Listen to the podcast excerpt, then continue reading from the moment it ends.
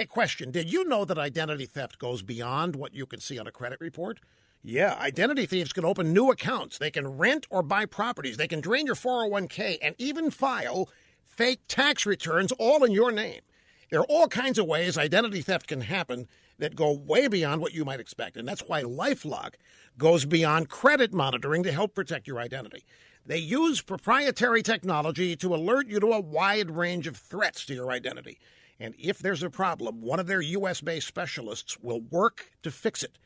Now, of course, no one can prevent all identity theft or monitor all transactions at all businesses, but with Lifelock, you can feel beyond good knowing that somebody is looking out for you. The number to call 800 440 4833 or visit lifelock.com now and use promo code RUSH. That's RUSH.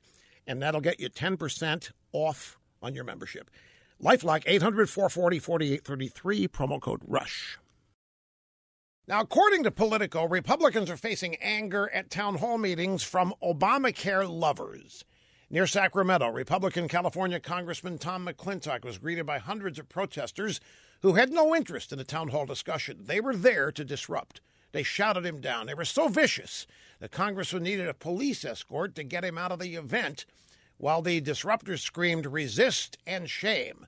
Florida Congressman Gil Bilirakis faced a hostile crowd in Pinellas County. Politico says that Bilirakis got two hours of anger from his constituents, young, old, black, and white, who demanded he not repeal Obamacare. Now, these protests are not spontaneous. They're manufactured. They're part of a left wing strategy. How do I know? Easy. Before he left office, Obama met with Democrats to scheme how they could sabotage Republicans and Obamacare. They didn't even bother to hide it. It was well reported by the drive-bys.